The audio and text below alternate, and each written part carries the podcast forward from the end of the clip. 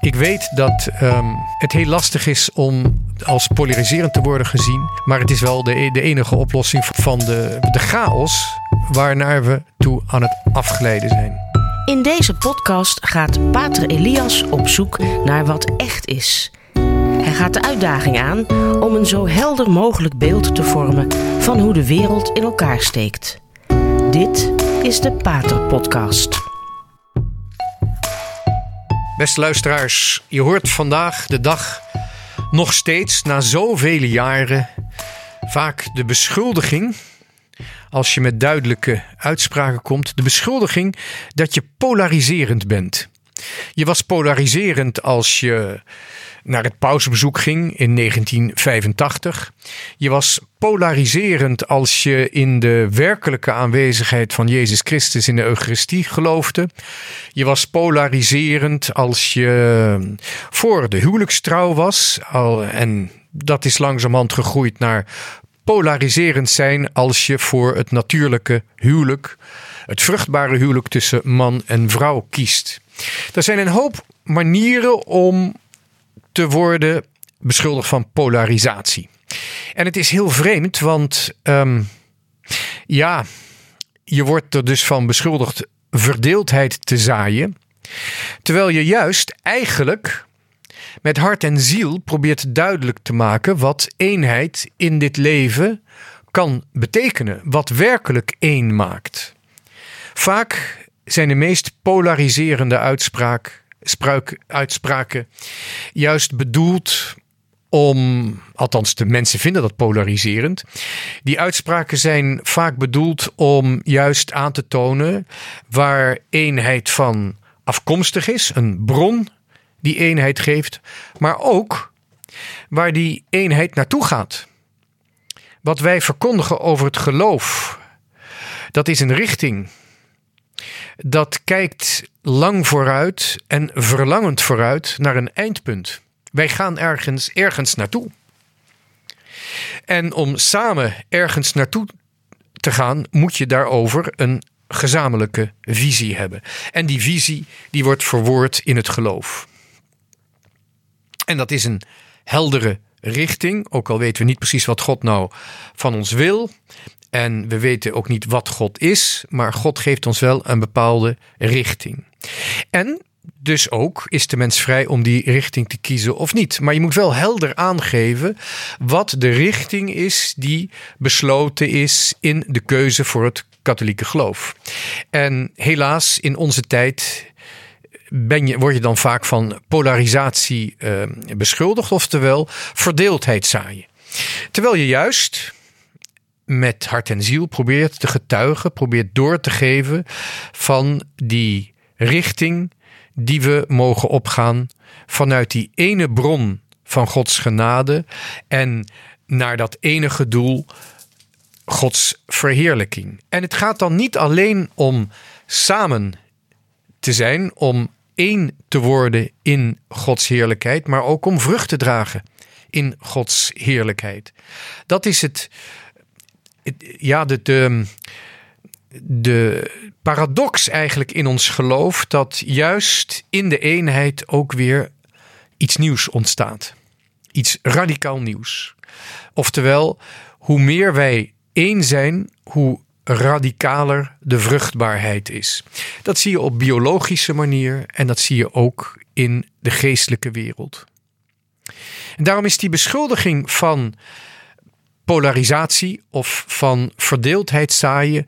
Juist voor degene die een heldere uh, geloofsvisie willen verkondigen.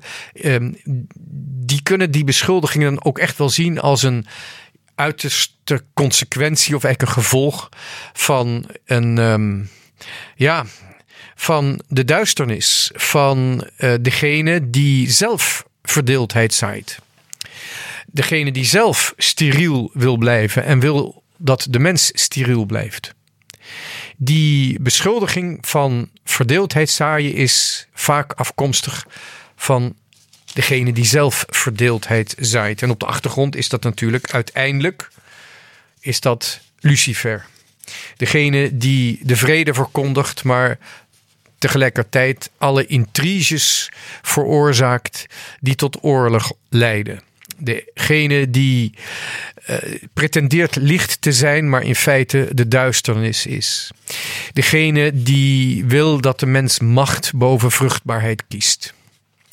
Dus we moeten heel erg uitkijken wanneer uh, we bangerige stemmen horen zeggen dat um, ja, de duidelijke standpunten van de katholieke kerk um, en de duidelijkheid van de traditie van de kerk ook, die is doorgegeven, dat die verdeeldheid zaait. Daarmee samenhangend hoor je heel vaak dat je met de tijd mee moet gaan. De leer van de kerk moet worden aangepast aan de tijd, aan de wereld. En we moeten ons aanpassen aan wat de mensen denken en de meningen die we hebben. Er wordt vaak gezegd: je moet met de tijd meegaan. En je ziet dat er ook eh, binnen de kerk um, pogingen worden gedaan, binnen het kerkelijke volk, binnen het instituut, pogingen worden gedaan om die kerk aan de tijd aan te passen. En het verraderlijke is dat dat vaak eerst bestuurlijk wordt uh, beschreven, bestuurlijk wordt georganiseerd, maar dat dat ook heel duidelijk um, snel al um, het geloof gaat raken. Zo wordt vaak gesproken over de synodale structuur van de kerk die gestimuleerd moet worden. De synode van de bisschoppen. Die de synodes die andere synodes voorbereiden. En dat klinkt heel bestuurlijk. En dus um, komt daar ook het onderwerp van democratie ter sprake. Alleen, je ziet eigenlijk altijd al zo gauw er wordt gezegd, we gaan de kerk bestuurlijk aanpassen. En daarbij is het gebruik van het woord synodale uh, weg of synodale, synodale karakter van uh, de autoriteit van de kerk is erg in de mode. Maar je ziet eigenlijk altijd dat dat ook invloed gaat hebben op de geloofsleer. We hebben dat gezien bij het uh, pastoraal concilie in Noordwijkerhout. Um, wat dat betreft met een soort van kinderlijke uh, kinderlijke zelfoverschatting. Het pompeuze Noordwijker uh, pastoraal concilie. Dus niet het pastorale synode, maar het pastoraal concilie. Um, dat in feite een, een synode was. Maar op die synode begon al een klein beetje begonnen uh, geloofsartikelen ter sprake te komen. Met name natuurlijk het celibaat. En um, het is, verder, is eigenlijk niet verder gegaan wat betreft uh, de geloofsleer, wat betreft de sacramenten. Het was wel het moment eh, toen die, het celibaat ter sprake kwam en uh, in twijfel werd getrokken, was dat het moment dat eigenlijk um, ja, de, in, de internationale kerkgemeenschap, dus buiten Nederland, dat mensen uh, aandacht verloor voor het pastoraal concilie. Ja, het was, dat was net iets te veel. Nu, um, ja, meer dan 50 jaar later, zien we in Duitsland op een veel grootschaliger en diepgaande manier zien we de synodale weg van de Duitse kerk. Nou is de Duitse kerk ten eerste heel erg goed georganiseerd en ten tweede is ze ook heel erg rijk. Um, ik ken het precieze bedrag niet, maar um, de Duitse kerk heeft een jaarlijke omzet van 5 uh, tot 6 miljard euro. En dat komt, zoals waarschijnlijk de meeste luisteraars wel weten, door de inkomsten uit de Kirchensteuer, de uh, belasting. Um, dat die uh, kerk dus een synodale weg is ingegaan ja, als je het inderdaad alleen maar over het bestuur van de kerk hebt, eh, kun je dat best wel voorstellen. Wie gaat de poen verdelen? Wie beslist waar de poen heen gaat? En hoe structureren we alles zodanig dat, um, dat de kerk uh, goed uh, als een bedrijf functioneert? Alleen het merkwaardige is dat je helemaal eigenlijk geen um, synodale weg meer ziet, maar een in feite conciliaire weg. Men is in feite in Duitsland bezig het geloof te herdefiniëren. Men herdefinieert allereerst het huwelijk door ook homoseksuele relaties te willen zegenen. Ehm, dus een, een, een eeuwenoude leer die de kerk overigens uh, doorgeeft als een visie op de natuur. Uh, al die eeuwen heeft doorgegeven. Um, die, die leer wordt ineens in twijfel getrokken. Eerst in de praktijk, maar uiteraard ook, als je de theologen bekijkt, ook in theorie.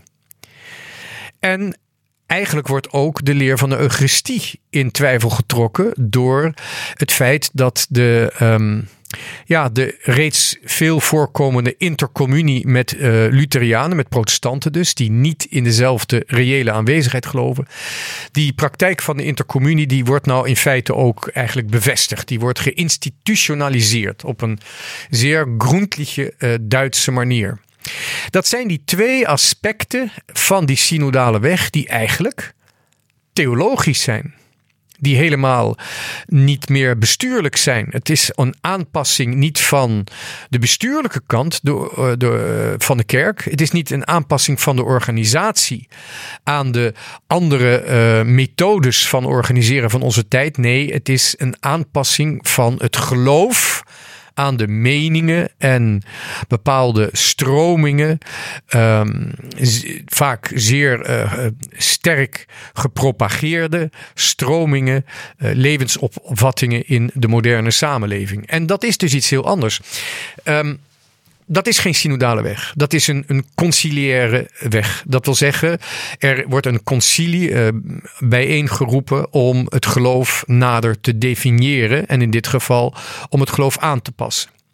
dus terwijl het uh, pastoraal concilie in Noordwijkerhout eigenlijk een synode was. Maar ja, concilie dat klonk zo leuk, dat lekker pompeus. Wij gaan lekker Rome naspelen. Daar zit iets heel bijna kinderlijks, onnozels in het pastorale concilie van Noordwijkerhout.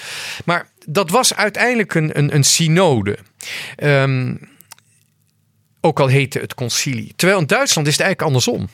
Daar heet het een synodale weg, maar het is in feite een conciliaire eh, weg.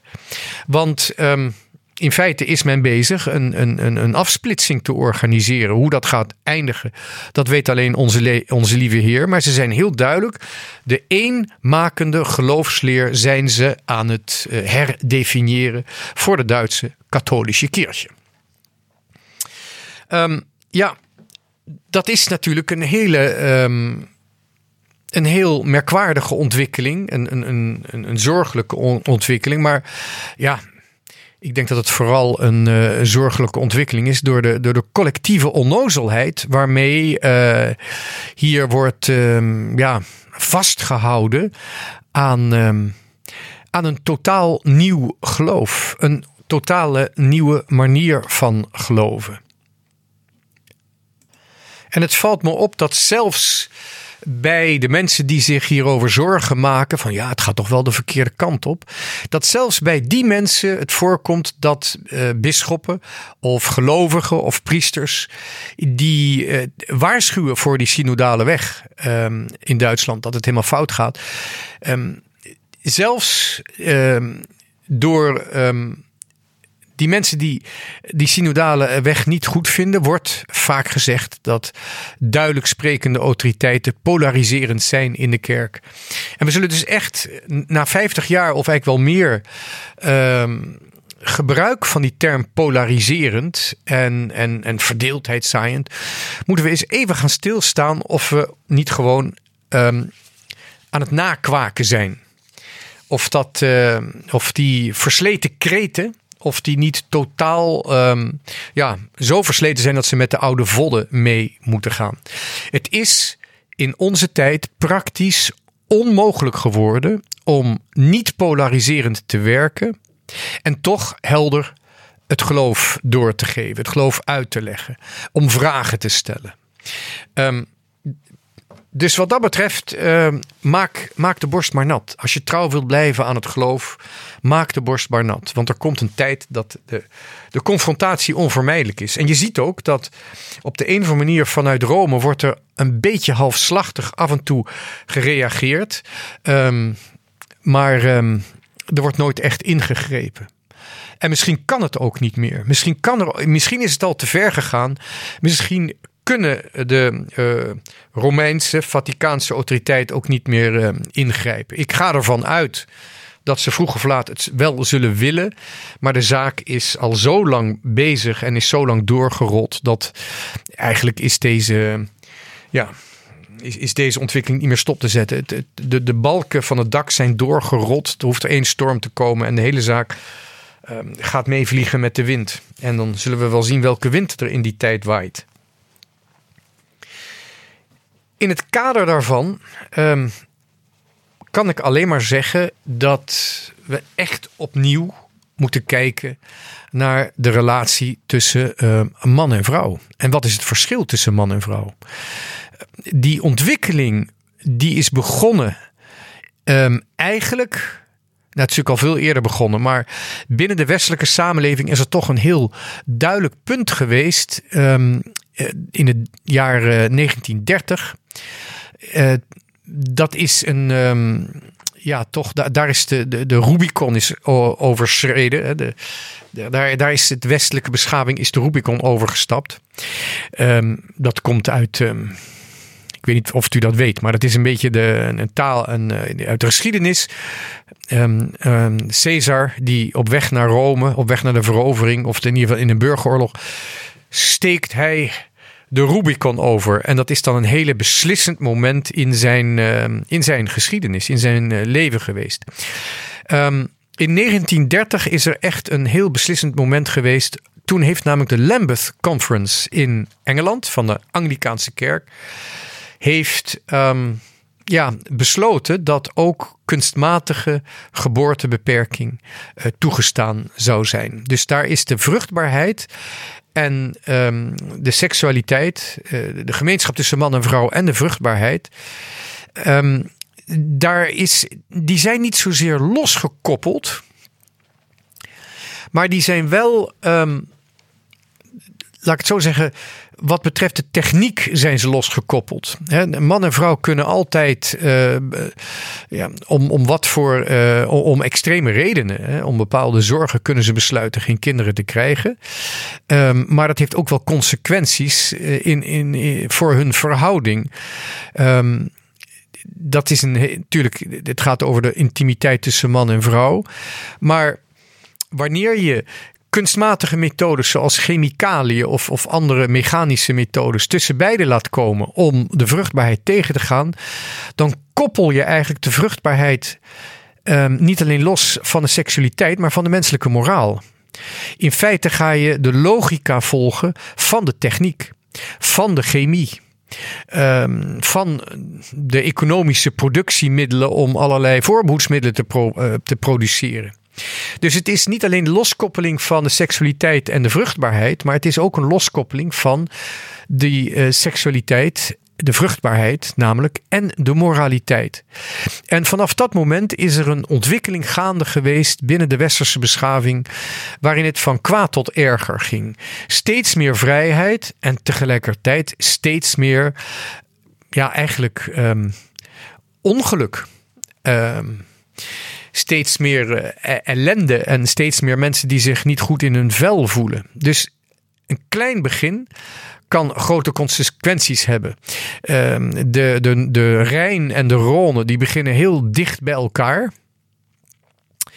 Um, maar ze gaan wel naar verschillende zeeën.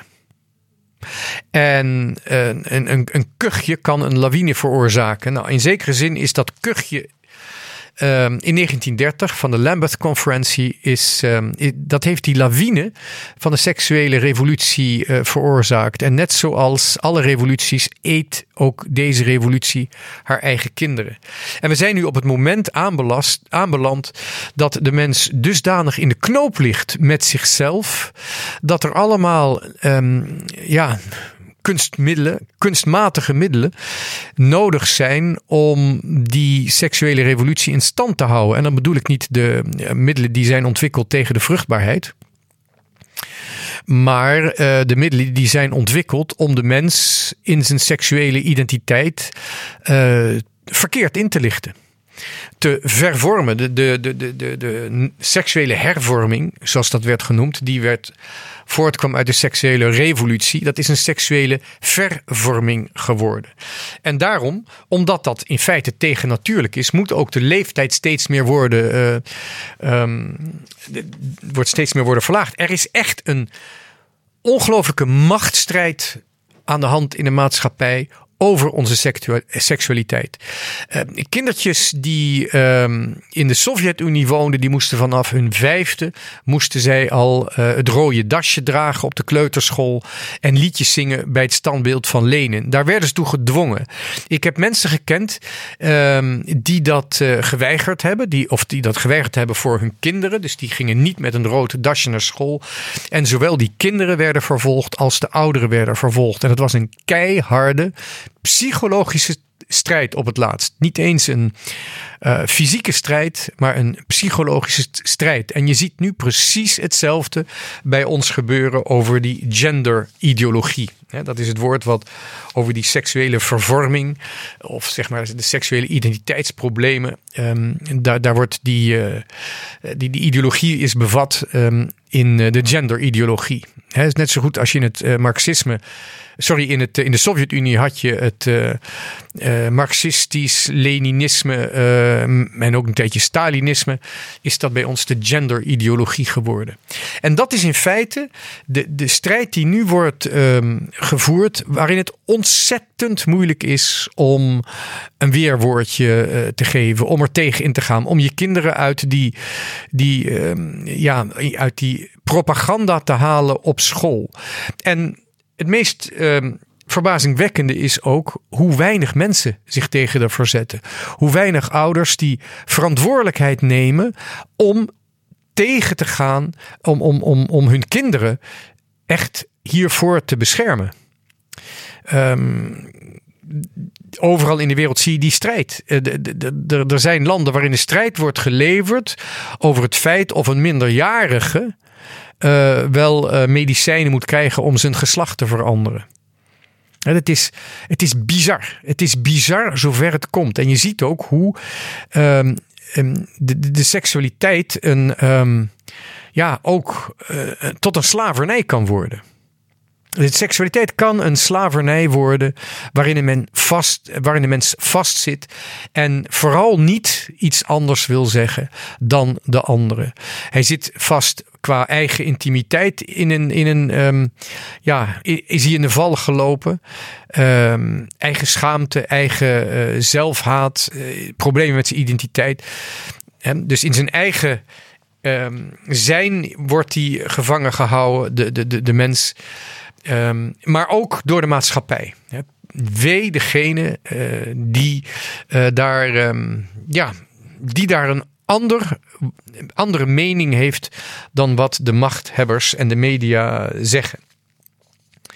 Um, en het is daarbij goed te onthouden dat de christelijke visie, zoals die in ieder geval door de katholieke kerk is meegegeven, um, ik zeg er wel even duidelijk bij christelijk-katholiek, want um, over het algemeen zie je dat uh, zowel bij uh, Luther uh, die toch een zekere wanhoop had tegenover de kuisheid. Luther die is echt een, uh, is een vreemde vogel, want zijn problemen met de kuisheid heeft hij op een gegeven moment op, um, ook op de, op de theologie geprojecteerd en het, het celibaat afgeschaft.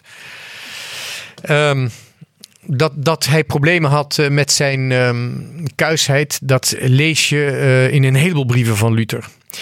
Calvijn heeft toch wel een erg um, negatieve kijk op de, op de seksualiteit. Um, laat ik zo zeggen, de romantiek is er wel flink uit bij Calvijn. de, de intimiteit tussen man en vrouw, um, waarin genot en plezier en elkaar behagen niet hetzelfde is als lust. Eh, dat wordt allemaal een beetje verward door, uh, door, door Calvijn. Die heeft toch wel een erg negatieve visie op de mens. Dus ik zeg het met nadruk als ik kijk naar de katholiek-christelijke visie op de seksualiteit, dan zie je hoe dat bevrijdend is geweest voor de heidenvolkeren.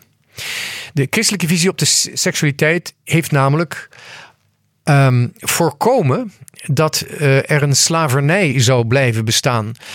Um, in zowel de Romeinse als de Griekse eh, beschaving waren de mensen zich degelijk bewust van het feit dat eh, een, een, ehm, ja, een afgegleden lustleven tot een slavernij zal worden, kan worden en dat daar ook enorme onderdrukking uit voortkomt. Niet, niet alleen een misbruik van slaven, maar ja, misbruik van, van, van iedereen eigenlijk.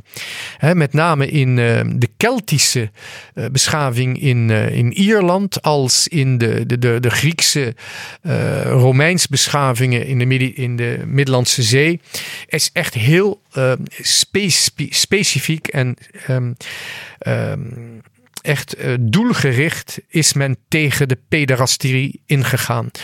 Dat, dat was echt um, ruim aanwezig pederastie, daarmee bedoel ik de homoseksuele relatie tussen een volwassen man en een minderjarige jongen, zoals dat werd genoemd in de oudheid, een baardloze jonge man. Die pederastie was uh, wijdverspreid in de oudheid en dat was een vorm van misbruik uiteraard. En de kerk heeft daar gewoon een einde aan gemaakt.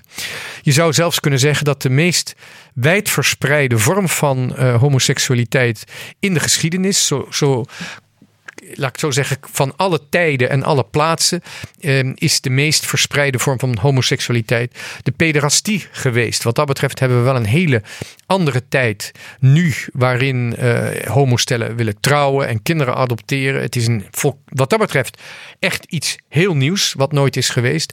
Maar als je kijkt naar de, naar de oudheid, uh, zie je um, dus Zowel bij de, bij de barbaren zoals de Kelten, als bij de beschaafde volkeren, als eh, de, de, de, de, Griekse en Romeinse mensen, in ieder geval bij alle heidenen die christen werden, heeft, is de kerk een heel belangrijk instrument geweest om dat misbruik van minderjarige jongens uh, terug te brengen.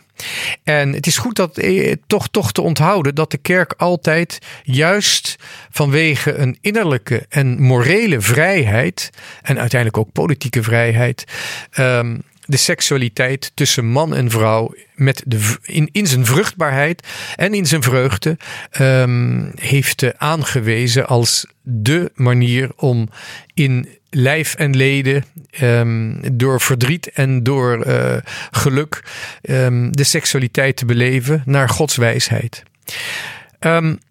Die wijsheid zullen we terug moeten vinden, want anders gaat het helemaal fout in onze beschaving. En ik weet dat het heel lastig is om polariserend, uh, als polariserend te worden gezien. Maar het is wel de, de enige oplossing van, het, van de, de chaos waarnaar we toe aan het afglijden zijn. De chaos van uh, de verwarring van de geslachten en de chaos die de steriliteit van de mens, uh, de kunstmatige steriliteit van de mens uh, veroorzaakt.